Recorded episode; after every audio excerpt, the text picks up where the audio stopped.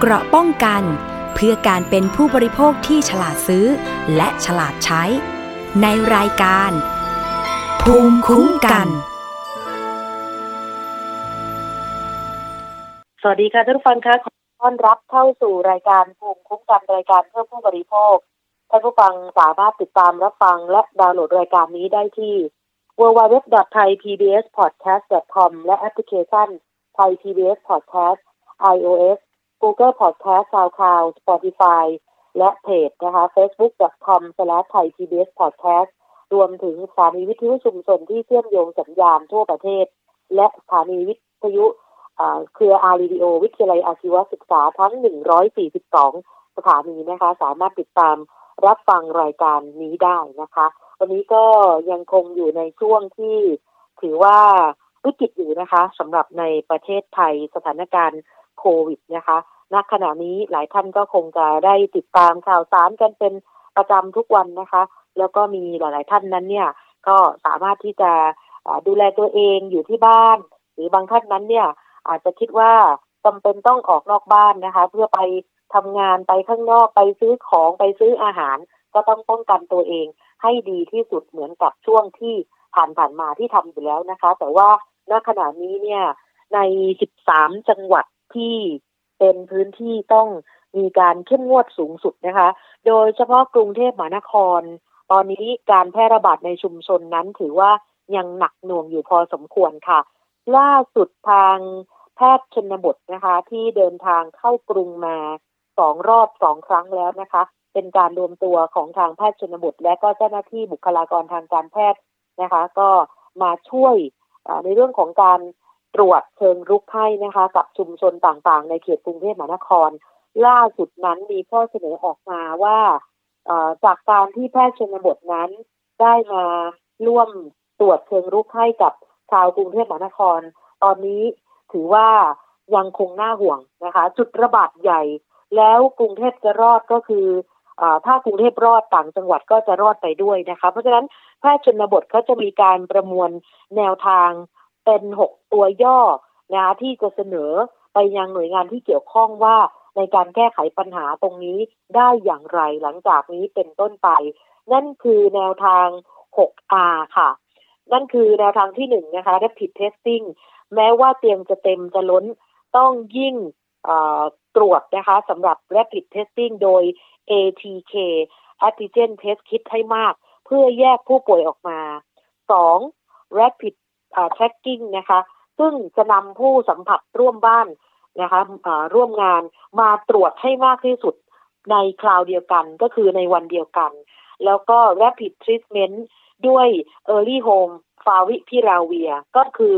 การจ่ายยาฟาวิพิราเวียทันทีที่พบผู้ติดเชื้อที่มีอาการ หรือว่ามีโรคประจำตัว หรือผู้สูงอายุเพื่อไม่ให้เขาต้องป่วยหนัก ส่วนคนที่ติดเชื้อ ที่ไม่ป่วย ก็จะให้ฟ้าทลายโจร แล้วก็จะมีระบบในการรับเข้าสู่สำหรับ home isolation ไปนะคะ ตรงนี้เป็นแนวทางที่สามอีกแนวทางหนึ่งก็คือในเรื่องของการฉีดวัคซีนค่ะ rapid vaccination เป็นการฉีดวัคซีนให้เร็วที่สุด และให้ครอบคลุมที่สุดในชุมชนแออัด โดยจะเน้นไปที่ผู้สูงอายุก่อน และถ้าหากมีวัคซีนมากพอก็จะฉีดทุกคนที่อายุมากกว่า 18 ปีนะคะ ถ้าหากว่าทำทั้งสี่มาตรการนี้แล้ว ก็จะเป็นการลดการระบาดได้แน่นอน ลดการป่วยหนักและการเสียชีวิตลงได้ ส่งผลให้ลดภาวะการมีเตียงไม่พอลงได้ด้วย สิ่งนี้คือบทบาทของภาคสาธารณสุข ทั้งของกระทรวงสาธารณสุขเอง กรุงเทพมหานคร แล้วก็ทีมแพทย์ชนบทที่สามารถดำเนินการร่วมกันได้ค่ะ แล้วก็หากถ้ารัฐบาลจะมีการกู้กรุงเทพแบบอู่ฮั่นโมเดล ก็ต้องทำอีก 2R ก็จะยิ่งสามารถลดการระบาดได้อีกนะคะ นั่นคือ rapid lockdown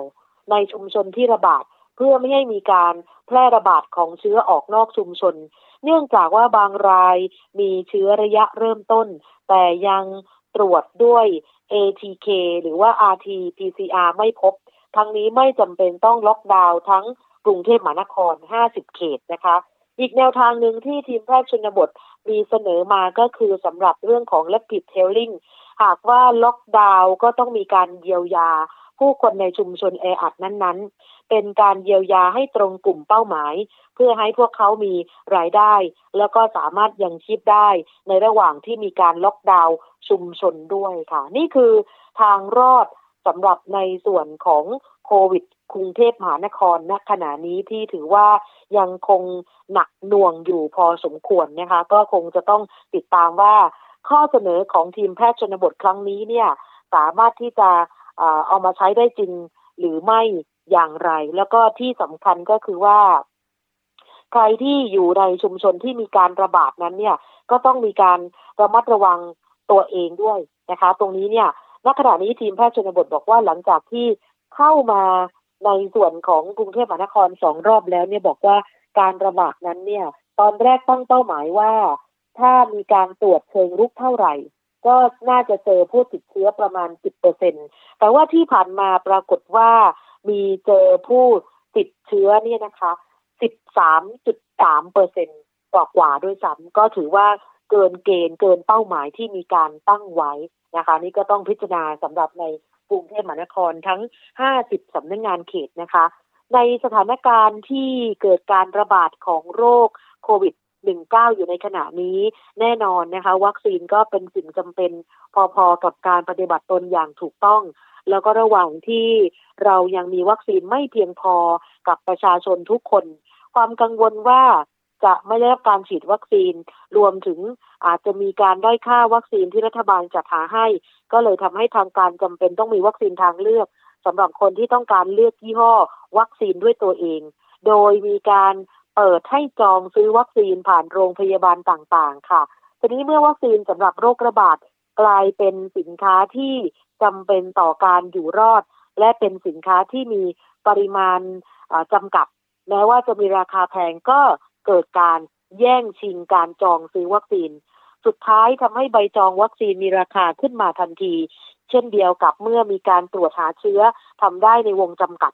จำนวนคิวตรวจที่มีน้อยกว่าจำนวนผู้ต้องการตรวจทำให้คิวจองตรวจเชื้อก็มีราคาขึ้นมาด้วย ที่ผ่านมานั้นมีการวิจารณ์ว่ามีคนบางกลุ่มสามารถไปตรวจหาเชื้อได้ ครั้งแล้วครั้งเล่าอย่างง่ายดายในขณะที่คนทั่วไปต้องไปต่อแถวจองคิว ตั้งแต่เช้ามืด บางคนบอกว่าไปกันแบบข้ามวันข้ามคืนก็มี หรือเมื่อไปถึงคิวตรวจของวันนั้นๆ ก็หมดไปเรียบร้อยแล้ว ทำให้การจองคิวตรวจ หรือว่าการจองวัคซีนกลายเป็นช่องทางหาเงินทันทีในหลายจังหวัดณขณะนี้นะคะ มีการตรวจพบมิจฉาชีพ หลอกให้จ่ายเงินเพื่อจองวัคซีน หรือขายบัตรคิวตรวจนะคะสำหรับในการตรวจโควิด มิจฉาชีพนั้นบางรายหลอกให้ชาวบ้านจองวัคซีน และบางรายมีการจัดการฉีดวัคซีนให้ แต่กลับกลายเป็นเพียงการ ฉีดน้ำเกลือก็มีแล้วมิจฉาชีพในช่วงการระบาดโควิด ครั้งนี้ไม่ได้มีแต่ในประเทศไทยเท่านั้นนะคะ ในต่างประเทศจริง ๆ ก็มีเหมือนกันนะคะ อย่างเช่น ยกตัวอย่างในประเทศอินเดีย ก็พบว่ามีการหลอกฉีดวัคซีนปลอมกันไป ยิ่งกว่านั้นนะคะ ยังพบว่ามีการทำวัคซีนไฟเซอร์ปลอม ในประเทศโปแลนด์ด้วย ในเม็กซิโกก็มี นอกจากนี้ค่ะ นักวิจัยจากประเทศอังกฤษค่ะ มีการรายงานผลการศึกษาชิ้นหนึ่งว่า ทีมวิจัยพบว่ามีผู้ทำธุรกิจรับจ้าง ปลอมใบยืนยันโปะผลการตรวจเชื้อโควิด -19 ซึ่งเป็นการปลอมลักษณะการยืนยันการได้รับวัคซีนนะคะ เป็นลักษณะวัคซีนพาสปอร์ต ซึ่งเอกสารนะคะทั้งสองนั้นใช้เป็นเอกสารเดินทางระหว่างประเทศในปัจจุบันนี้นะคะ ในหลาย ๆ ประเทศ โดยพบว่าธุรกิจประเภทนี้ มากกว่า 1,200 รายกระจายอยู่ทั่วโลก การปลอมเอกสารจะเกิดในประเทศที่มีการอนุญาตให้มีการเดินทางระหว่างประเทศอย่างเสรี ในขณะที่ปัญหาวัคซีนปลอม จะเกิดในประเทศที่มีวัคซีนไม่เพียงพอกับประชาชน และมีการซื้อขายวัคซีนหรือบัตรคิวค่ะ เพราะฉะนั้นในสถานการณ์แบบนี้นะคะ ก็บอกว่าอยากให้ทุกคนทุกท่านนะคะ ใช้ชีวิตโดยไม่ประมาท นอกจากระวังการรักษาระยะห่าง ใส่หน้ากากอนามัย แล้วก็รักษาความสะอาดจุดสัมผัสอย่างสม่ำเสมอ เพื่อให้ไม่ให้มีการติดเชื้อโควิดแล้ว ยังต้องมีการระวังมิจฉาชีพด้วยนะคะ อย่างล่าสุดนั้นที่บ้านเราเลยค่ะ ในจังหวัดชลบุรีตำรวจจากสพสมิดมีการจับสองสาวแสบนะคะ ไปหลอกขายวัคซีนให้กับชาวบ้าน แล้วปรากฏว่า มีคนตกเป็นเหยื่อด้วยนะคะสำหรับช่วงที่ผ่านมานะคะ ไม่ใช่ว่าไม่มีนะคะเอ่อตำรวจสพสมิดนำตัวนางสาวพรประภาจูกลิ่นหรือหนึ่งอายุสามสิบห้าปี เป็นชาวบ้านตำบลสมิดอำเภอเมืองชนบุรีนั่นแหละค่ะ รวมถึงนางสาวจันจีราตันสินอายุ 29 ปี บ้านเดิมอยู่ที่อำเภอเมืองนครนายกสองคนนี้เป็นผู้ต้องหาในคดีร่วมกันช่อโกง หลอกผู้เสียหายว่า ฉีดวัคซีนป้องกันโควิด แต่ปรากฏว่าได้นำน้ำเกลือฉีดให้กับผู้เสียหาย พร้อมทั้งเรียกเงิน 19,000 บาท เนี่ยค่ะ เป็นคดีที่มีผู้เสียหายถึง 5 คนนะคะ ส่วนใหญ่ก็อยู่ต่างจังหวัดนะคะ มีทั้งชาวพิจิตรชาวชนบุรีนะคะ แล้วก็มีเด็กด้วยนะคะ ซึ่งสองสาวนี้อ้างว่าจะมีการฉีดวัคซีนแอสตราเซเนกาให้ แต่กลับฉีดน้ำเกลือให้แทน ร้อมเรียกรับเงินเหมารวมทั้งห้าคนหนึ่งหมื่นเก้าพันบาทนะคะ ก่อนที่มีการจับกลุ่มนั้นเนี่ย ทางตำรวจได้รับการประสานงานจากเภสัชกรชำนาญการพิเศษสำนักงานสาธารณสุขจังหวัดชลบุรีว่าได้รับแจ้งว่ามีคนลักลอบนำวัคซีนเอสตราเซเนกาออกมาจำหน่าย แล้วก็ไปฉีดให้กับประชาชน โดยมีคุณพรประภาหรือหนึ่ง เป็นผู้ประสานงานในราคาเข็มละ 2,200 บาท ซึ่งในความเป็นจริงนั้น วัคซีนจะต้องได้รับการจัดสรรจากภาครัฐนะคะ ไม่มีการเสียตังค์ใด ๆ ก็คือเป็นวัคซีนที่ไม่เก็บตังค์จากประชาชนตำรวจก็เลยสั่งการให้ชุดสืบสวนสอบสวน ไปดำเนินการออกสืบสวนจนกระทั่งสามารถจับกลุ่มตัว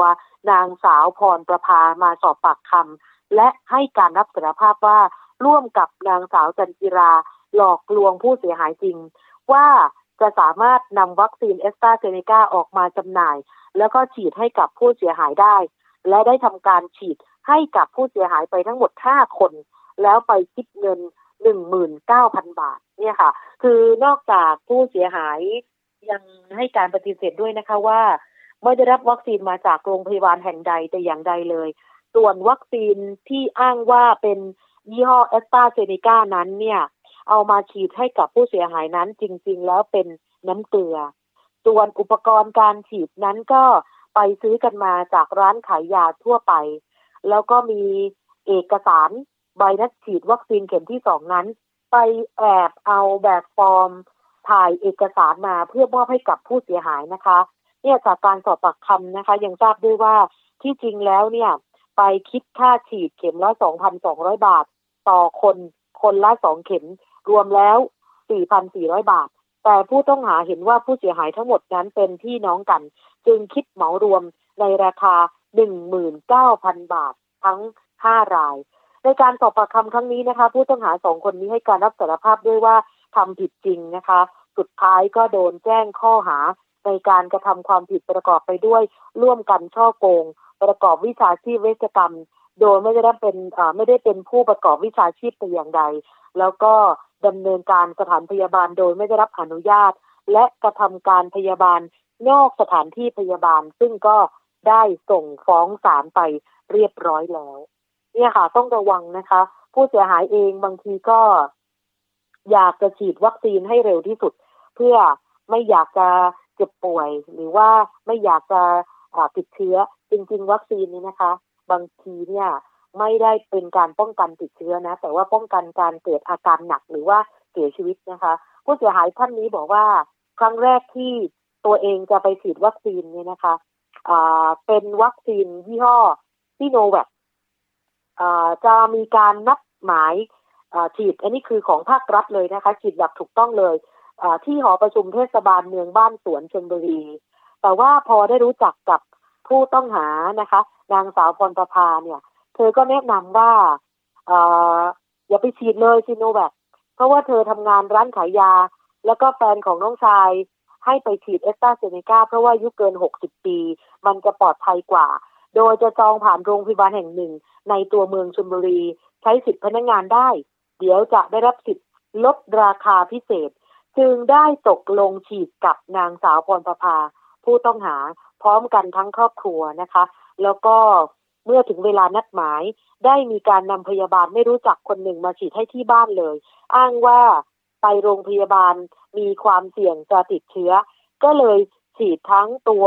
ของผู้เสียหายซึ่งอายุหกสิบกว่าแล้วนี่นะคะ ทั้งแม่ลูกสาวสามีพี่สาวแฟน แล้วก็จ่ายเงินไปทั้งหมดหนึ่งหมื่นเก้าพันบาทเนี่ยค่ะ แล้วก็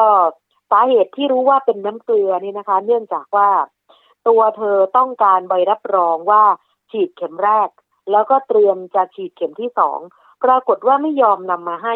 จึงได้โทรศัพท์ไปสอบถามกับโรงพยาบาลว่า มีการฉีดวัคซีนเอสตราเซเนกาหรือไม่ ทางโรงพยาบาลยืนยันว่าล็อตนี้ไม่มีการฉีด ไม่มีการจองสำหรับวัคซีนเอสตราเซเนกาแล้วก็ทางโรงพยาบาลขอความร่วมมือ จนกระทั่งตำรวจไปติดตามจับกลุ่มตัวผู้ต้องหาทั้งสองคนมาได้ ดังกล่าว ดูสิคะ ในบรรยากาศแบบนี้เนี่ย ยังเจอภัยสังคมแบบนี้นะคะ ที่แท้จริงก็คือไปฉีดน้ำเกลือให้กับทางผู้เสียหายแทนทั้งห้าเอ่อทั้งห้าราย ซึ่งเป็นครอบครัวเดียวกัน แต่ว่าภูมิลำเนานั้นเนี่ยออยู่กันคนละจังหวัดเท่านั้นเอง แต่ว่าจริง ๆ แล้วก็เป็นญาติกันทั้งหมดเลยค่ะ นี่เป็นเรื่องที่น่าเศร้ามากสำหรับในบรรยากาศแบบนี้ว่าทำไมถึงมีเหตุการณ์ลักษณะนี้ เกิดขึ้นแล้ว แล้วก็ห้าคนนี่คือเจ็บแขนซีๆไปเลยนะคะ สุดท้ายก็ต้องไป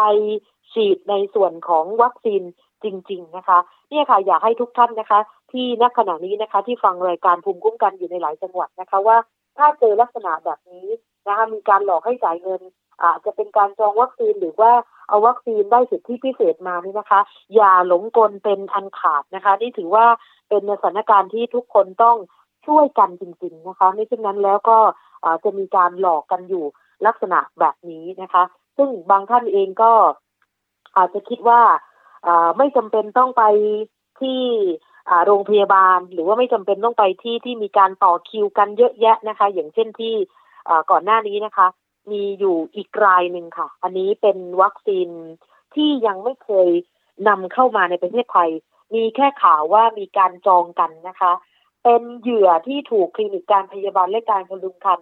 หลอกฉีดวัคซีนโมเดอร์นาอันนี้เข็มละ 1,500 บาทนะคะล่าสุดนั้นที่ไปพบตำรวจแล้วนะคะ เพื่อเป็นการแจ้งความลงบันทึกประจำวันนะคะ ซึ่งก็ถือว่าเป็นเรื่องที่ค่อนข้างเสียหายนะคะ คือเขาอ้างว่าอย่างนี้ค่ะ มีคลินิกแห่งหนึ่งที่อำเภอกบินทร์บุรี ปราจีนบุรี อ้างว่ามีวัคซีนยี่ห้อโมเดอร์นา ในราคาเข็มละ 1,500 บาท ใครสนใจให้โอนเงินเข้าสู่บัญชีก่อน แล้วก็ไปรับการฉีดวัคซีนได้ ปรากฏว่ามีคนสนใจติดต่อ พร้อมโอนเงินเข้าบัญชีไป 6,000 บาท แล้วก็พาครอบครัวเดินทางไปฉีดวัคซีนกันที่คลินิกดังกล่าวนะคะ ทีนี้ล่าสุดนั้นเนี่ยมีเพื่อนบ้าน ซึ่งเป็นผู้หวังดี แกอาจจะรู้ข่าวมาว่าเนี่ยมีการติดต่ออการฉีดวัคซีนบนหน้ากัน แกด้วยความเป็นห่วงว่านี่ค่ะจะถูกหลอกนะ เพื่อนจะถูกหลอกก็เลยตัดสินใจขับรถตามไปดูค่ะ ปรากฏว่าไปเจอคลินิกนี้จริง ๆนะคะ แล้วก็ไปแอบบันทึกคลิปเอาไว้ ว่าสงสัยต้องเป็นวัคซีนป้องกันโควิดปลอมแน่ๆ แล้วก็เป็นอย่างนั้นจริง ๆด้วยค่ะนะคะ ล่าสุดนั้นก็ถูกดำเนินคดีไปแล้วเหมือนกันนะคะ เนี่ยค่ะ ก็ถือว่า น่าเป็นห่วงสำหรับกรณีแบบนี้นะคะเพราะฉะนั้นอย่าหลงกลมิจฉาชีพเหล่านี้นะคะในการหลอกให้ฉีดวัคซีนที่ยังไม่ได้เข้าสู่ประเทศไทยเลยณนะขณะนี้นะคะ ในการจองคิวก็เหมือนกันนะคะณขณะนี้เนี่ยถือว่าเป็นการจองคิวแบบปลอมๆก็มีนะคะ บางคนนั้นเนี่ยอาจจะอาศัยโอกาสในการไปพร้อมกับผู้สูงวัย คือเป็นลักษณะการติดตามนะคะ แต่ว่าจริงๆแล้วเนี่ยณขณะนี้เนี่ยมีการประกาศแล้วนะคะว่า ผู้ติดตามนั้นเนี่ยไม่สามารถที่จะฉีดวัคซีนได้แล้วนะคะ ก็คือเขาไม่อนุญาตค่ะ ให้เฉพาะผู้สูงวัยกับผู้ที่มีโรคประจำตัวเท่านั้น อันนี้ก็ต้องฝากตรงนี้ไว้ด้วยนะคะ อีกเรื่องหนึ่งวันนี้นะคะ ก็จะมีการเกี่ยวเนื่องกันนิดหน่อยกับในส่วนของโควิด -19 ด้วยค่ะ อันเนื่องมาจากว่าเมื่อเร็วๆนี้นะคะ ท่านประธานมูลนิธิรณรงค์เพื่อการไม่สูบบุหรี่ ได้มีการเปิดเผยรายงานการวิจัยของสหรัฐอเมริกาค่ะ นั่นคือศาสตราจารย์นายแพทย์ประกิตวาทีสาธกกิจนะคะ ได้บอกว่า รายงานการวิจัยที่ตีพิมพ์ในวารสารรายงานการป้องกันโรค ฉบับวันที่ 25 เดือนพฤศจิกายนปีที่แล้ว โดยคณะนักวิจัยจากศูนย์การแพทย์ มหาวิทยาลัยโรเชสเตอร์ ในรัฐนิวยอร์กสหรัฐอเมริกา ที่สนับสนุนทุนวิจัยโดยสถาบันสุขภาพแห่งชาติ และศูนย์ควบคุมยาสูบองค์การอาหารและยาสหรัฐอเมริกา ด้วยโจทย์วิจัยที่ชื่อว่า ความสัมพันธ์ระหว่างอัตราการใช้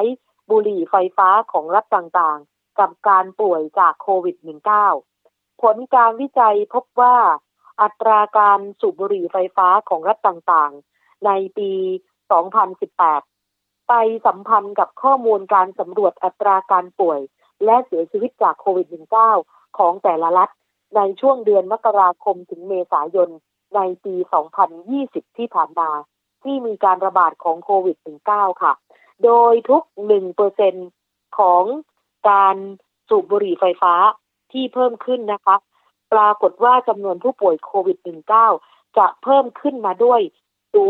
0.31เปอร์เซ็นทีเดียวนะคะ แล้วก็จำนวนคนที่เสียชีวิตเพิ่มขึ้น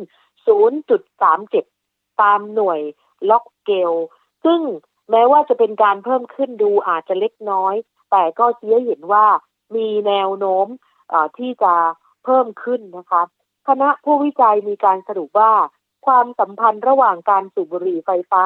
กับจำนวนผู้ป่วยโควิด -19 ที่เพิ่มขึ้น และเสียชีวิตเพิ่มขึ้นนั้น แสดงว่าการสูบบุหรี่ไฟฟ้า เพิ่มความเสี่ยงที่จะป่วยจากโควิด -19 นั่นเองค่ะ นี่เป็นงานวิจัยที่น่าจะเอาหยิบยกมานะคะสำหรับใครที่รู้สึกว่ายังไม่รู้ว่าพิษภัยของ บุหรี่ไฟฟ้านั้นเนี่ย มันมีความน่ากลัวอย่างไรนะคะ ซึ่งอาจารย์หมอประกิตเองบอกว่างานวิจัยชิ้นนี้เนี่ย ไม่สนับสนุนข้ออ้างของฝ่ายที่ส่งเสริมการขายบุหรี่ไฟฟ้า ที่อ้างว่าบุหรี่ไฟฟ้านั้นปลอดภัยกว่าบุหรี่ธรรมดา ซึ่ง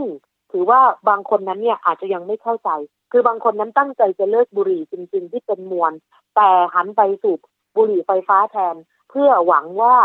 จะเลิกบุหรี่แบบธรรมดาได้ แต่จริงๆแล้วก่อนหน้านี้ก็เคยมีรายงานว่าสหรัฐอเมริกานั้นเนี่ยนะคะเขาบอกมาชัดเจนเลยค่ะว่า จริงๆแล้วเนี่ย บุหรี่ไฟฟ้าก็มีความอันตรายอยู่เหมือนกันนะคะ อาจจะ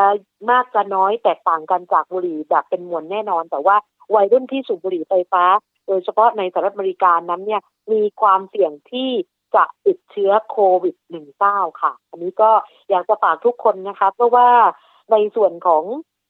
อแต่ละท่านนั้นเนี่ยนะคะ มีความเรียกว่าอยากจะเลิกบุหรี่ แต่ไม่รู้จะจัดการแบบไหนอย่างไรนะคะ ซึ่งคนที่อยากจะเลิกจริงๆแล้วเนี่ยนะคะ ก็ควรจะเลิกด้วยวิธีอื่น ไม่ควรที่จะไปเลิกด้วยวิธีนี้นะคะ แล้วก็ไปสนับสนุนว่าข้ออ้างของฝ่ายที่ส่งเสริมการขายบุหรี่ที่อ้างว่าบุหรี่ไฟฟ้าปลอดภัยกว่าบุหรี่ธรรมดา จริง ๆ ก่อนหน้านี้เนี่ย มันจะมีรายงานจากสหรัฐอเมริกาเหมือนกันนะคะว่า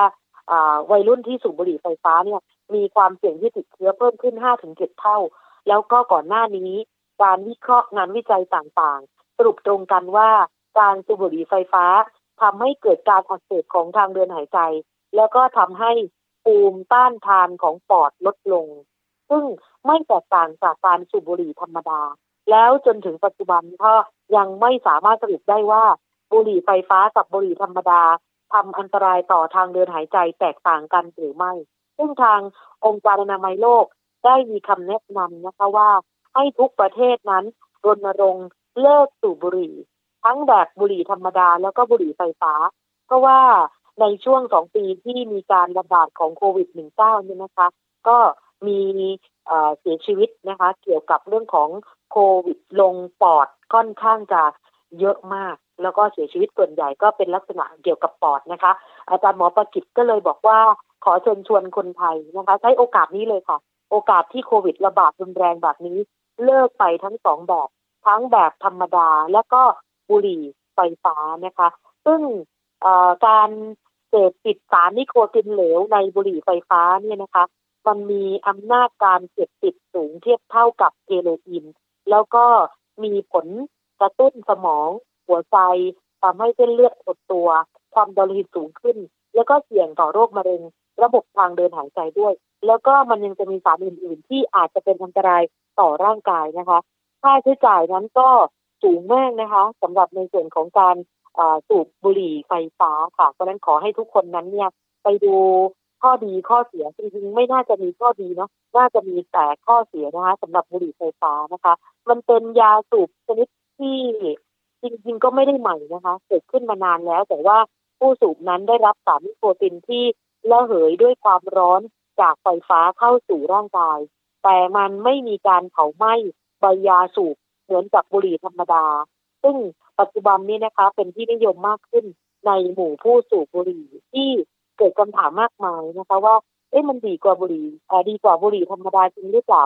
ช่วยลดอัตราการเกิดมะเร็งปอดได้จริงหรือไม่ เอามาสูบแทนบุหรี่เพื่อเป็นการช่วยเลิกได้จริงหรือเปล่า จริงๆแล้วไม่ช่วยเลยนะคะ มันเป็นสารที่ก่อให้เกิดการติดติด แล้วก็ทำให้มีสิ่งต่างๆ ไปออกฤทธิ์กระตุ้นประสาทส่วนกลาง หัวใจ ทำให้เส้นเลือดหดตัว ส่งผลให้เกิดความดันสูงขึ้น คือในทางการแพทย์อะการเสพติดสารนิโคตินจัดว่าเป็นโรคเรื้อรังอย่างหนึ่งด้วยนะคะ เพราะนั้นเนี่ยไอหลักการระเหยของมันเนี่ย มันระเหยเกี่ยวกับสารนิโคตินเหลือด้วยความร้อนจากไฟไม่ใช่การเผาไหม้เหมือนบุหรี่ทั่วไป ทีนี้หลายคนก็คิดว่าอ๋อเป็นการลดความเสี่ยงในการเกิดมะเร็งปอดนะคะ จริงๆแล้วบอกว่าไม่ใช่ค่ะ เพราะฉะนั้นเนี่ย ในต่างประเทศเนี่ย เด็กวัยรุ่นที่ไม่เคยสูบบุหรี่มาก่อน แต่ไปติดบุหรี่ไฟฟ้ากันเยอะมาก แล้วก็ปัจจุบันนี้ก็บอกว่าเป็นจำนวนที่เพิ่มขึ้นอย่างน่าตกใจ คือมันรวดเร็วมาก แล้วก็สุดท้ายเกิดเป็นปัญหาใหม่ๆนะคะที่ต่างประเทศเองก็ต้องเฝ้าระวังอย่างใกล้ชิดนะคะ แล้วก็ยังไม่เปิดให้มีการขายอย่างถูกกฎหมายนะสำหรับบ้านเราเองก็เหมือนกันนะคะ เจอที่เอาสมมติว่าเจอที่รถ นะคะ เจอที่กระเป๋าที่มีการพกกันอยู่เนี่ยผิดกฎหมายนะคะ เพราะนั้นหลายคนเกิดความสงสัยว่า เอ้า แล้วถ้าอย่างนั้นเนี่ยทำไมถึงมีการขายกันได้ จริงๆ ไม่ได้มีการขายทั่วไปนะ เป็นการลักลอบขาย อาจจะผ่านเว็บไซต์ หรือว่าผ่านช่องทางอื่นๆนะคะ ก็อยากให้ทุกคนได้สนับสนุนตรงนี้ด้วยนะคะแม้จะยังไม่สรุปผลที่แน่ชัดได้ แต่ว่าที่แน่ๆคือ มันมีส่วนผสมของนิโคติน แล้วก็เป็นสารที่ก่ออันตรายต่ออวัยวะต่างๆ หลายระบบนะคะ ระบบหลอดเลือดหัวใจทางเดินหายใจ คือปกติแล้วเนี่ยแพทย์ผู้เชี่ยวชาญก็จะมองว่า ไอ้ตัวนิโคตินเหลวที่บรรจุอยู่ภายในบุหรี่ไฟฟ้านั้น มีผลกระทบต่อระบบหลอดเลือดกับหัวใจอย่างที่บอกเมื่อสักครู่ เนื่องจากว่าทำให้หลอดเลือดในร่างกายหดตัว แล้วส่งผลให้เลือดไปเลี้ยงส่วนต่างๆ ของร่างกายไม่เพียงพอ สุดท้ายทำให้อวัยวะนั้นขาดออกซิเจนค่ะ แล้วก็ไม่เพียงเท่านั้นนิโคตินยังไปกระตุ้น ให้ระดับน้ำตาลในเลือดนั้นเพิ่มขึ้น อันเป็นสาเหตุของการเป็นโรคเบาหวาน แล้วก็ส่งผลต่อพัฒนาการของสมองของทารกในครรภ์ด้วยนะคะ อีกทั้งการได้รับสารนิโคตินในระดับสูง ก็มีความเสี่ยงต่อการเสียชีวิตได้ด้วยนะคะ ก็ประมาณ 60 มิลลิกรัมในผู้ใหญ่ และ 6 มิลลิกรัมในเด็กเล็กค่ะ อีกอันหนึ่งนอกจากบุหรี่ไฟฟ้า มีสารอันตรายอื่นหลายชนิดแล้วนะคะ เอ่อเขาบอกว่ามีสาร THC กับ CBD สองตัวนี้เป็นสารสกัดจากกัญชารวมไปถึงโลหะหนัก สารหนูอะไรพวกนี้นะคะเบนซีนอ่าฟอร์มาลดีไฮด์ด้วยค่ะ แล้วมีบางงานวิจัยนะคะ ที่ที่เพิ่งอ่านเจอก็คือว่า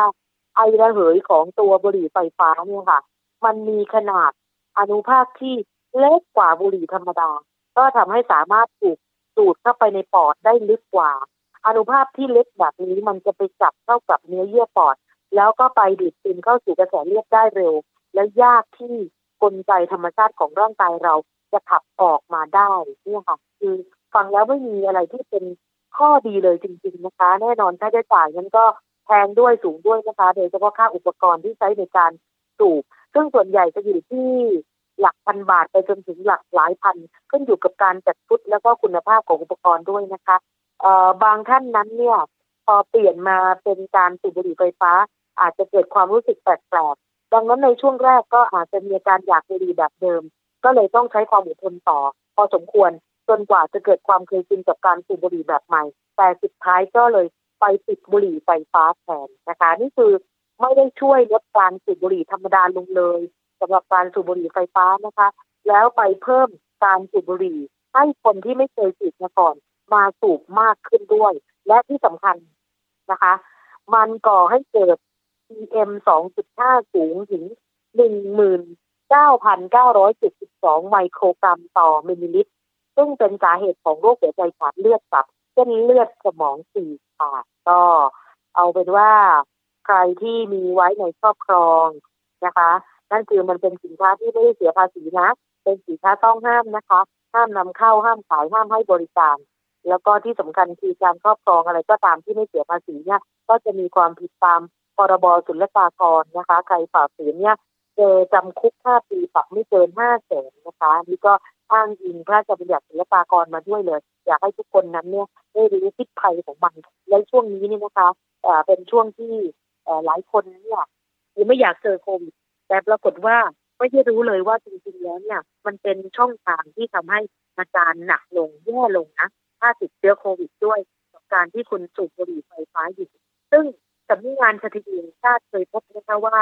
มีคนไทยที่เลิกสูบบุหรี่ได้อย่างถาวรแล้วกว่า 4 ล้าน10แสนคน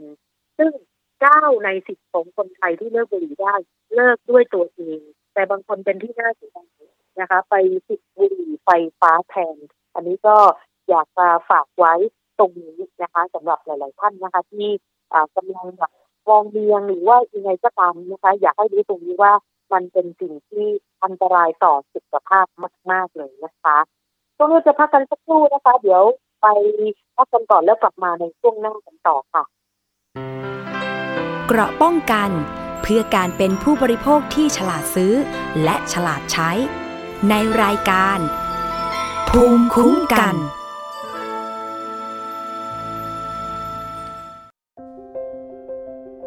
รายการสัญญกรรมความสุข เป็นรายการที่จะทำให้เราเนี่ยมีชีวิตที่มีคุณค่าและมีความสุขมากขึ้น ผู้ฟังจะได้ทราบวิธีหรือว่าได้ฟังเรื่องเล่าที่จะทำให้เรามีความทุกข์น้อยลง มีความสุขมากขึ้น มีชีวิตที่มีคุณค่าแล้วก็มีพลัง ฟังเรื่องเล่าจากประสบการณ์จริง ที่จะช่วยให้เรามองมุมกลับ ปรับมุมคิดกับรายการ ศัลยกรรมความสุข สดทุกวันเสาร์ 15 นาฬิกา ทางไทย PBS Digital Radio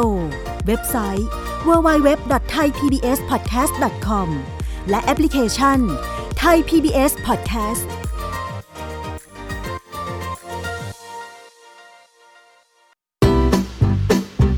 พบหลากหลายเรื่องราวตั้งแต่เรื่องเล็กจนถึงเรื่องใหญ่ กับนายแพทย์บัญชาพงพาณิชย์ ผู้ที่จะพาคุณผู้ฟังเดินทางไปทั่ว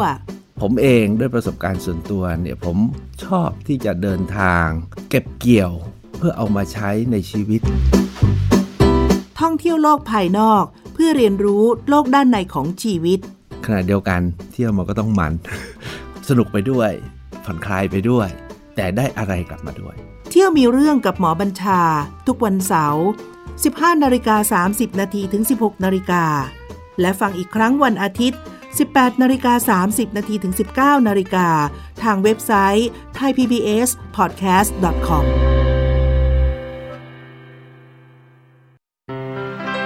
เกราะป้องกันเพื่อการเป็นผู้บริโภคที่ฉลาดซื้อ และฉลาดใช้ ในรายการ ภูมิคุ้มกัน กลับมาอีกช่วงหนึ่งของรายการภูมิคุ้มกันสำหรับในวันนี้นะคะ วันนี้มีแต่เรื่องปลอมเรื่องอะไรที่ผู้บริโภคผู้ฟังต้องติดตามนะคะ จากการที่มีการจำหน่ายผลิตภัณฑ์อ่าฟ้าทลายโจรนะคะ ซึ่งมีส่วนประกอบที่ระบุว่ามีแอนโดรกราโฟไลด์นะคะ ประมาณ 400มิลลิกรัมฟ้าทลายโจร 60%นะคะ แล้วก็มีการแสดง เลขสารบบนะคะเป็นเลขสารระบบอาหาร แล้วก็แสดงข้อมูลจัดจำหน่ายโดยบริษัทชื่อว่าเรือนแก้วอินเตอร์ดรักจำกัดนั้น ทางสำนักงานคณะกรรมการอาหารและยาหรืออยได้มีการตรวจสอบแล้วนะคะ และยืนยันชัดเจนแล้วค่ะว่าผลิตภัณฑ์ดังกล่าวนั้น เป็นผลิตภัณฑ์ปลอมนะคะสำหรับฟ้าทลายโจรที่ชื่อว่า XA หรือว่าฟ้านี่นะคะมีเลขออยเรียบร้อย แต่ว่าพอไปตรวจสอบจริงๆแล้วเนี่ย เป็นของปลอม ตอนนี้เนี่ยกำลังเป็นที่ต้องการมากเลยนะคะสำหรับฟ้าทลายโจรนะคะ ล่าสุดศูนย์ต่อต้านข่าวปลอมได้มีการตรวจสอบข้อเท็จจริงจากออยแล้วพบว่าเป็นข้อมูลเท็จจริงๆด้วยนะคะ ซึ่งคนที่ต้องการจริงๆตอนนี้ต้องมีการพิจารณานะคะ ขอให้ประชาชนอย่าหลงเชื่อข้อมูลเลยก็ตาม แล้วก็ขอความร่วมมือให้ส่งต่อไม่แชร์ข้อมูลนะคะในช่วง ในชาในช่องทางสื่อสังคมออนไลน์ แล้วก็เพื่อป้องกันให้ทุกท่านได้รับข้อมูลข่าวสารจากกยโดยตรงนะคะ ก็สามารถที่จะไปติดตามด้วยตัวเองได้นะคะมีหลายช่องทางเลยค่ะในการตรวจสอบผิดพันปลอมนะคะ เพราะว่าเลขระบบสารอาหารเนี่ยเลขสารระบบนี้นะคะ ที่ว่านี้นะคะปรากฏว่าจริงๆแล้วเนี่ยหลายท่านก็สามารถตรวจสอบด้วยตัวเองได้นะคะ แต่ว่าบางท่านก็อาจจะว่าไม่เป็นไร ถึงตัวเองก็ซื้อเราก็ซื้อด้วยนะคะเนี่ยค่ะเป็นการจำหน่ายผลิตภัณฑ์ฟ้าทลายโจรที่ชื่อว่าฟ้านะใช้ชื่อนี้เลยนะคะ เป็นการแสดงเลขสารระบบอาหารที่ไม่เป็นความจริงนะคะสำหรับเรื่องนี้เป็นผลิตภัณฑ์ปลอมค่ะชัดเจนเลยนะคะ แล้วก็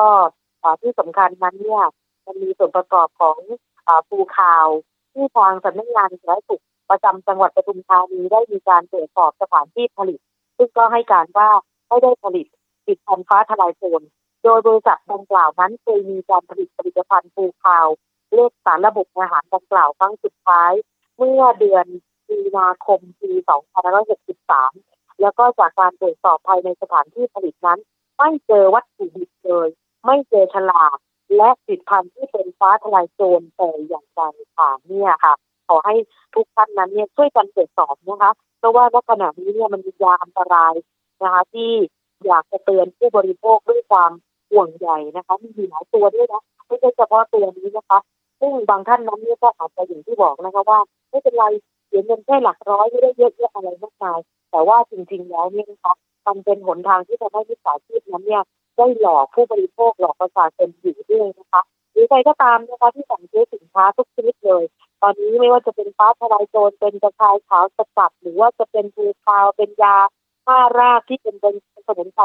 ที่เขาบอกว่าสามารถป้องกันโควิดได้เนี่ยอย่าไปหลงเชื่อ ขอให้อ่านข้อมูลกันแบบเต็มๆหรือถ้ายังไม่เข้าใจก็ขอให้ติดต่อไปที่เจ้าหน้าที่ หรืออย่างน้อยไปที่ร้านยาใกล้บ้านค่ะจะมีเภสัชกรคอยอธิบายเราว่า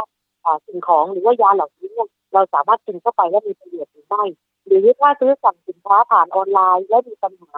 นะคะมีวิธีการแก้ไขปัญหาด้วยตัวเองก่อน ถ้าเราจัดการไม่ได้จริงๆนะคะให้ไปหาหน่วยงานที่คอยช่วยเหลือเราอย่าลืมนะคะรายการเราเตือนอยู่เสมอหรือแม้แต่ทางมูลนิธิเพื่อผู้บริโภคก็เตือนว่าการสั่งซื้อสินค้าและมีปัญหา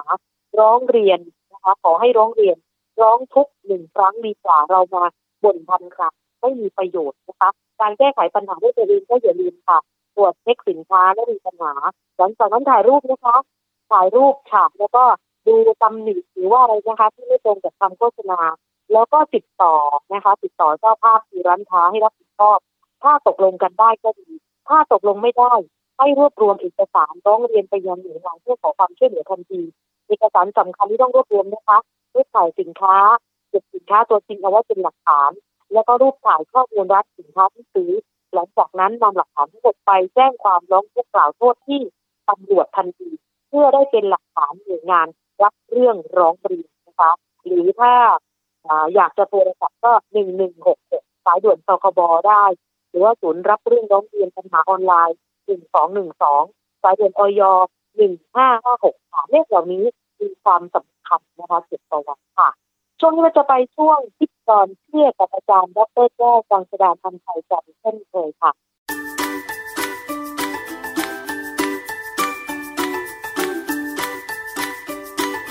ช่วง คิดก่อนเชื่อ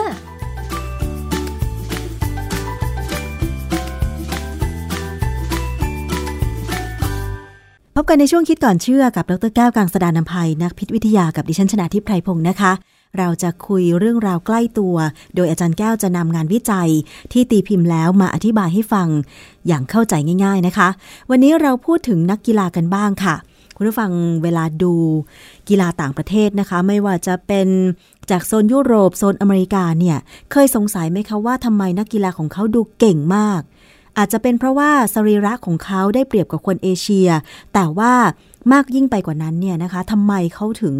ฝึกให้นักกีฬามีความอดทน อดทนต่อการแข่งขันที่ใช้ระยะเวลายาวนาน ไม่ว่าจะเป็นบาสเกตบอลว่ายน้ำนะคะหรือว่ากีฬาประเภทอื่น ๆ โดยเฉพาะอย่างฟุตบอลเนี่ยต้องแข่งกันถึง 90 นาที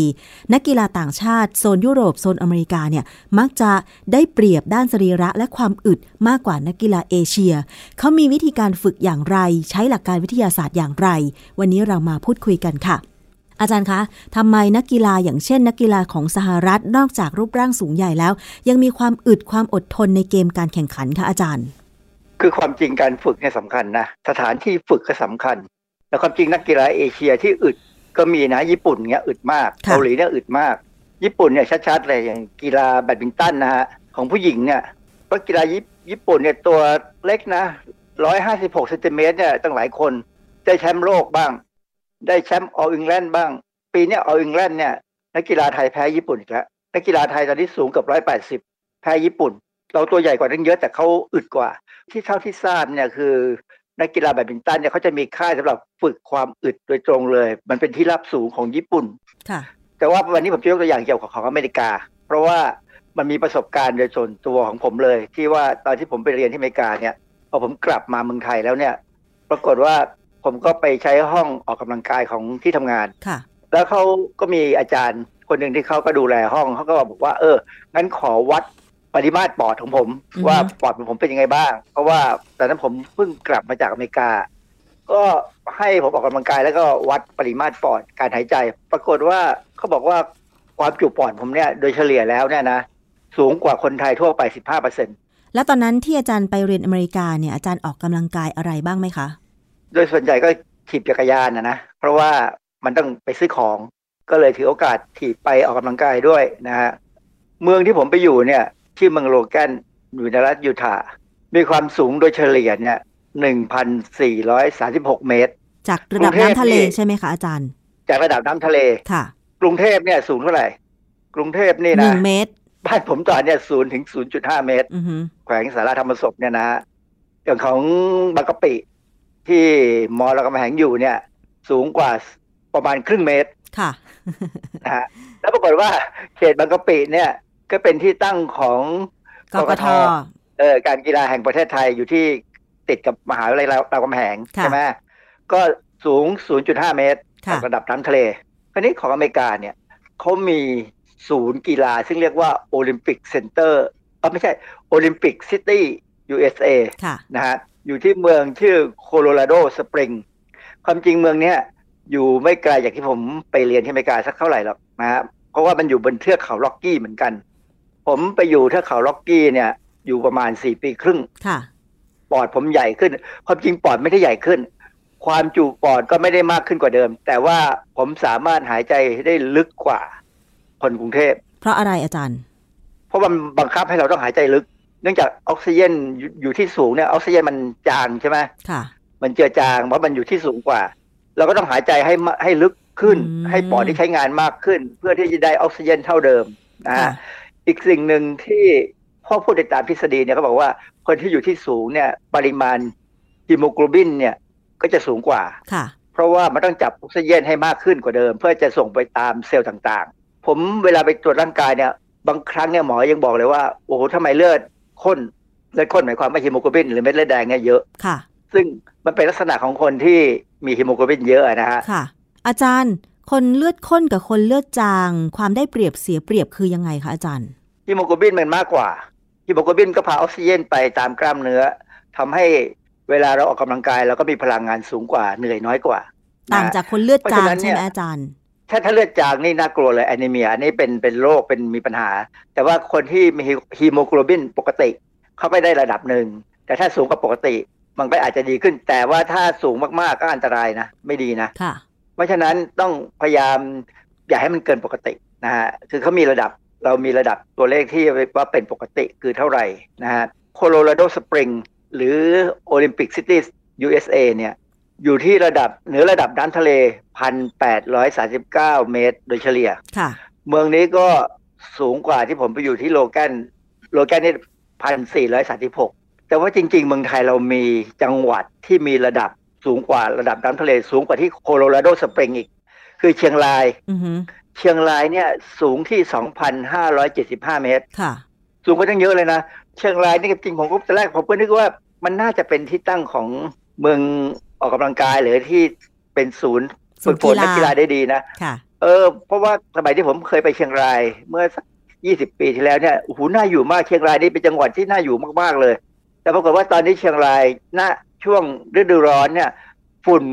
PM 2.5 นี่สูงมาก ใช่ เพราะว่าประเทศเพื่อนบ้านมีการเผาป่า ควันไฟถูกแล้วต้ก็องเลยฝุ่นควันจากประเทศอืมเพื่อนบ้านเข้ามาในเชียงรายแล้วก็เชียงใหม่เยอะมาก เพราะฉะนั้นเนี่ยผมคงต้องหาสถานที่ใหม่ในเมืองไทยแล้วล่ะว่า จังหวัดไหน อาจจะเป็นปักใต้มั้งที่ว่าอาจจะมีที่สูงสูงๆที่ตั้งศูนย์ดีกว่า เขาใหญ่ละคะเพราะเขาใหญ่ก็ดีนะ น่าจะน่าสนใจนะเพราะว่ามีอยู่ยุคหนึ่งนะคะ ที่โค้ชฟุตบอลนำนักกีฬาฟุตบอลทีมชาติไปเก็บตัวที่เขาใหญ่นะอาจารย์เอออันนั้นก็ถูกต้องแต่ว่าคงไม่นานเท่าไหร่เขาทำแค่ไม่ถึงเดือนนะฮะคือที่โคโลราโดสปริงเนี่ยเขาศึกษาเขาเอานักกีฬาไปอยู่ เป็นนานๆเลยแหละ นะถ้าจะเอาให้ได้ดีเนี่ย มันมีหน่วยงานที่กำกับดูแลกีฬาแห่งชาติเนี่ยถึง 24 แห่งนะกีกีฬาที่เขาที่เขาเอาไปฝึกที่นั่นคือยิงธนู แบดมินตันบาสเกตบอลมวยสากล จักรยาน ฟันดาบฮอกกี้ สเก็ตลีลา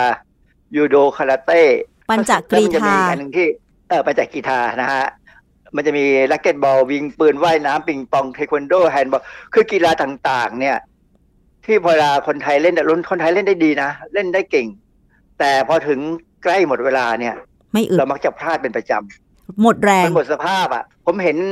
แบดมินตันเนี่ยนักกีฬาไทยสู้กับญี่ปุ่นเนี่ยนะโดยเฉพาะผู้หญิงเนี่ย จะเห็นชัดเจนเลยว่า มันหมดสภาพของเขานี่ยังเขามีก๊อกสองก๊อกสามได้ค่ะ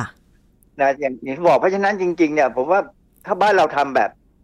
ให้เหมือนอเมริกา มีเมืองโอลิมปิกจริง ๆ แต่ว่าช่วงนี้คงไม่ทันแล้วนะ แต่ถ้าคิดถึงอนาคตเนี่ย ถ้าเราพยายามหาที่ที่มันดีหน่อย ลงทุนเอานักกีฬาไปฝึกที่นั่น ผมกำลังมองว่าทีมฟุตบอลของไทยลีกเนี่ยนะเชียงรายอยู่ในเจ็ดปีที่แล้วเนี่ยได้แชมป์น่าจะได้เปรียบปะอาจจะไปได้เปรียบตรงนี้ก็ได้ แต่ว่ามาได้แชมป์แล้วเชียงรายขายขายนักฟุตบอลดีๆไปเยอะ อืมปีนี้เลยเลยเลยได้ตำแหน่งที่ไม่ค่อยดีนะอาฮะจารย์ แต่ว่าอันนี้ แต่ว่ากีฬาฟุตบอลเนี่ยอย่างไทยลีกเนี่ยมีการผสมผสานระหว่างนักเตะไทยกับต่างชาติ ส่วนมากผู้ที่ทำประตูได้ก็จะเป็นนักเตะต่างชาติ ซึ่งมีรูปร่างสูงใหญ่แล้วก็มาจากต่างประเทศอย่างเงี้ยอย่างแอฟริกา บราซิลก็มีนะอาจารย์ คือแบบเนี้ยมันจะวัดได้ยังไงอะว่าแบบที่เขาชนะหรือว่าที่เขาได้แชมป์บางทีก็อาจจะเป็นผลมาจากนักกีฬาต่างชาติอย่างเงี้ยสายพันธุ์นักกีฬานะครับถ้าเป็นสายพันธุ์ที่เป็นอเมริแอฟริกันเนี่ยนะคือบราซิลนี่มีนัก กีฬาที่เป็นแอฟริกันเยอะนะที่ค่ะไปอยู่ที่นั่นนะเพราะว่ามันมียุคที่เขามีการล่ามันมึงขึ้นนะนะอันนั้นกล้ามเนื้อเขาพิเศษ เฉพาะเลยเขาเป็นพันธุกรรมอือฮึแต่ว่าจริงๆเนี่ยถ้าให้ผมวิเคราะห์เนี่ยผมว่านักกีฬาไทยไม่กล้ายิงประตูมากกว่า อืมชอบส่งไปส่งมาจนจนถูกฝ่ายตรงข้ามเตะทิ้ง แต่ว่าถ้าเป็นนักกีฬาของต่างชาติเนี่ยเข้าใกล้ขอบเขตโทษเนี่ยนะเขายิงเลยเขายิงได้แล้วเขาฝึกยิงมาโดยเฉพาะ อาจารย์คะ ที่อาจารย์บอกว่าสถานที่ฝึกนะคะ แล้วก็วิธีการฝึกนักกีฬาเนี่ยมีผลต่อความอึดความอดทน ส่งผลต่อชัยชนะของนักกีฬา แล้วนอกจากนั้นมันจะมีเกี่ยวกับเรื่องของอาหาร หรือกลวิธีหรือแม้แต่เรื่องของพันธุกรรมเข้ามาเกี่ยวข้องด้วยไหมอาจารย์พอทุกอย่างเกี่ยวข้องหมดนะเพียงแต่ว่าทุกอย่างเนี่ยเราสามารถปรับปรุงได้ ยกเว้นที่ฝึกนี่แหละที่ผมว่าเราไม่ปรับปรุง เรามาฝึกที่กรุงเทพเนี่ยเป็นส่วนใหญ่ใช่ไหม นานๆไปเขาใหญ่เขาใหญ่ก็ไม่ได้ช่วยอะไรหรอกนิดหน่อย แต่ว่าตอนนี้เนี่ยอย่างการฝึกมวยเนี่ยรู้สึกว่าจะไปฝึกสนามที่จังหวัดสระบุรีนะอาจารย์ มวกเหล็ก มันก็สูงไม่เท่าไหร่ยังสูงขึ้นไม่มากพอที่จะทำให้เรารู้สึกว่ามีความแตกต่าง คือความจริงจะให้เห็นแตกต่างเนี่ยก็คือการวัดความความจุของอาอากาศที่หายใจเข้าไป คือต้องพยายามฝึกให้หายใจได้ลึกแล้วหายใจ คือคนพวกเนี้ยถ้ากลับมาอยู่ที่ระดับน้ำทะเลเนี่ยนะถ้าเขาไปอยู่ที่สูงสักพักหนึงนะ เขาจะได้เปรียบเลยทันที มีบทความวิจัยเรื่องหนึ่งชื่อ altitude acclimatization training and performance ในวารสาร Journal of Science and Medicine in Sport ปี 2000นะปี 2000 เนี่ย เป็นบทความที่เกี่ยวกับระดับความสูงของพื้นที่ที่ใช้ฝึกกีฬาเนี่ยนะ ซึ่งทำให้เกิดการปรับตัวในการฝึกฝนกีฬา แล้วก็ทำให้ผลการเล่นกีฬาเนี่ยเป็นยังไงเนี่ย เขาบอกว่า เมื่อมนุษย์เนี่ยย้ายไปอยู่ในที่พื้นที่สูงกว่าระดับน้ำทะเลมากๆ เนี่ย ส่งผลให้ระดับความดัน และปริมาณของออกซิเจนในเลือดเนี่ย ในในเลือดแดงเราเนี่ยนะลดลง สิ่งที่เกิดตามมาคือร่างกายพยายามที่จะปรับระดับการใช้พลังงาน ให้เป็นแบบแอโรบิกเพื่อให้เกิดความชินกับสภาพแวดล้อมที่เปลี่ยนไปหมายความว่าออกซิเจนมันต่ำลงค่ะหายใจมากขึ้น เพื่อให้สามารถทำงานได้เท่าเดิมอือ หือหรือดีกว่าเดิม ค่ะ ดังนั้นคือลักษณะเนี้ยพอกลับลงมาอยู่ที่พื้นทะเลเนี่ยนะระดับเมืองที่ระดับต่ำๆเนี่ยเขาจะเหนื่อยน้อยลงแน่ๆนะฮะเพราะว่าจริงๆเนี่ยผมว่าเรื่องพวกนี้มันอาจจะอาจจะติดตัวผมมาถึงยาวเลยนะ เวลาผมตีแบดเนี่ยสี่คนที่ตีด้วยกันเนี่ย ผมเหนื่อยน้อยกว่าคนอื่นนะแต่ผมอืมเหนื่อยช้ากว่า นะครับพอเหนื่อยช้ากว่า การตีแบดเนี่ยถ้าใครถ้าคู่ต่อสู้เหนื่อยเมื่อไหร่นะเราวางเมื่อไหร่ก็ได้เนี่ยเขาก็เจ๊งแล้วค่ะ แสดงว่าสภาพอากาศ มีผลต่อการหายใจของมนุษย์เราทุกคนใช่ไหมอาจารย์ มีผลคือมีนักฟุตบอลคนหนึ่งทีมของเมื่อเมื่อก่อนเขาอยู่บุรีรัมย์แต่หลังนี้เขาไปอยู่ทีมของแบงคอกยูไนเต็ดชื่ออานนท์อันนี้เขาเป็นชาวไทยภูเขา เขาอยู่บนดอยสูง เพราะฉะนั้นผมเห็นเขาเล่นเนี่ยนะเขาจะไม่ค่อยเหนื่อยอือหือแล้วก็จะมีกำลังที่จะเตะลูกได้ดี แต่เพียงแต่ว่าหลังๆได้ไม่ค่อยได้ลงเล่น ผมไม่เข้าใจว่าเหตุผลอะไรนะแต่ว่าอานนท์เนี่ยเป็นนักกีฬาที่ผมสนใจดูมาก ที่สำคัญคือเขาเป็นนักกีฬาคนเดียวของบ้านเรามั้งที่ใส่เสื้อไว้ในกางเกงเวลาเล่นกีฬาอืมดูเรียบร้อยค่ะดูเรียบร้อยที่สุด เพราะฉะนั้นเนี่ย ระดับความสูงจากน้ำทะเลเนี่ย มันน่าจะช่วยนักกีฬาไทยให้หายเป็นนักกีฬาที่ หมดสภาพทุกครั้งที่พอถึงนาทีที่ 90 ของฟุตบอลนาทีพอเราเห็นนะโอ้โหพอพอถึงนาทีที่ 90 เนี่ย จะเกิดความแย่คือหมายความว่าทำอะไรก็ผิดพลาด อาจารย์แล้วเปรียบเทียบอย่างนักฟุตบอลยุโรปอย่างเงี้ยอาจารย์ อย่างนอร์เวย์โปแลนด์หรือเยอรมันอังกฤษอย่างเงี้ยอาจารย์เขาอยู่ในพื้นที่ที่สูงกว่าระดับน้ำทะเลมากกว่าไทยไหมเขาไม่สูงกว่ามากนัก แต่ผมมีข้อสังเกตนะว่า เวลาเขาฝึกเขาทำอะไรก็ตามเป็นตั้งแต่เด็ก ๆ นะ เขาเริ่มในที่ที่อากาศเย็นพอสมควร อืมไม่ร้อน พอไม่ร้อนเนี่ย ก็เล่นได้นานอืมใช่ไหมใช่เล่นได้นานเนี่ยมันเป็นการฝึกความอดทนที่เราเรียกว่า endurance ทำให้เล่นได้นานแล้วก็ทนได้ แสดงว่าคืออุณหภูมิความสูงของพื้นที่มีผลต่อการหายใจของคนเราทั้งนั้น เหนื่อยหรือไม่เหนื่อยขึ้นอยู่กับสองอย่างนี้ด้วยใช่ไหมอาจารย์แน่นอนอยู่แล้ว และที่สำคัญคือบ้านเราร้อนเนี่ยเราเสียเหงื่อเยอะอืมพอเสียเหงื่อเยอะ ก็เสียเกลือแร่เก ลือแร่ที่สำคัญมากกับการทำงานของระบบของร่างกายเราของกล้ามเนื้อนะเพราะฉะนั้นพอเสียไปเนี่ยเราต้องคือคนที่จะเดินในกรุงเทพให้ได้ผลดีเนี่ยนะจะต้องมีเครื่องดื่มเกลือแร่ถือไว้ในมือเลย แล้วก็จิบไปเรื่อยๆ อาจจะช่วยได้บ้างค่ะเออโดยสรุปแล้วเนี่ยผมมีความหวังว่าถ้าบ้านเราเนี่ยนะจะมองเรื่องการฝึกนักกีฬาให้แข็งแรงให้อึดให้อดทนเนี่ยนะพร้อมๆไปกับฝึกฝีมือเนี่ย เราอาจจะได้ทั้งกีฬาที่สามารถได้ระดับต้นเลยของของโลกได้นะฮะเราเห็นญี่ปุ่นเนี่ยซึ่งไม่ได้ตัวใหญ่กว่าเราสักเท่าไหร่อือหือแต่เขาสามารถที่จะอยู่ระดับต้นของโลกได้เลยยกตัวอย่างแบดมินตันที่ผมสนใจอยู่เนี่ย ผู้ชายเนี่ยก็เป็นนักกีฬาญี่ปุ่น ซึ่งตอนนี้แข็งแรงมากแล้วก็อดทนได้มากนะฮะดังนั้นเนี่ยถ้าเราเริ่มปรับใช้วิสัยการกีฬาอยู่แล้วตอนนี้ แต่สถานที่ฝึกเนี่ยขอให้มันดีหน่อยเทียบกับของอเมริกา เช่นเขาใช้ที่โคโลราโดสปริงเนี่ย เราน่าจะดีขึ้นกว่าเดิมค่ะ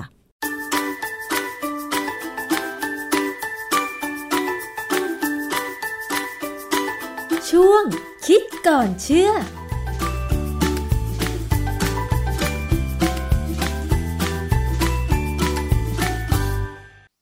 นั่นคือช่วงคิดก่อนเชื่อสำหรับในสัปดาห์นี้นะคะ ก็เป็นช่วงที่ผมเนี่ย ได้ติดตามกันอยู่แล้วก็จะมีประโยชน์กับคุณผู้ฟังนะคะอย่าลืมนะคะในช่วงเวลาที่เรากำลังสู้กับวิกฤตโควิดในขณะนี้นะคะก็จะมีมิจฉาชีพมีเรื่องต่างๆนะคะมันหลอกกันในเรื่องของเกี่ยวกับการซื้อการขายของนะคะ โดยเฉพาะใครที่เอ่อมีภาระทางด้านเศรษฐกิจเยอะแยะมากมายอยู่แล้ว แต่ว่ายังจะโดนหลอกอีกนะคะขอให้ระมัดระวังนะคะ โดยเฉพาะมีวันหนึ่งที่ต้องเตือนส่งท้ายก็คืออาหารเสริมนะคะไม่ว่าจะเป็นชนิดไหนก็ตามถ้า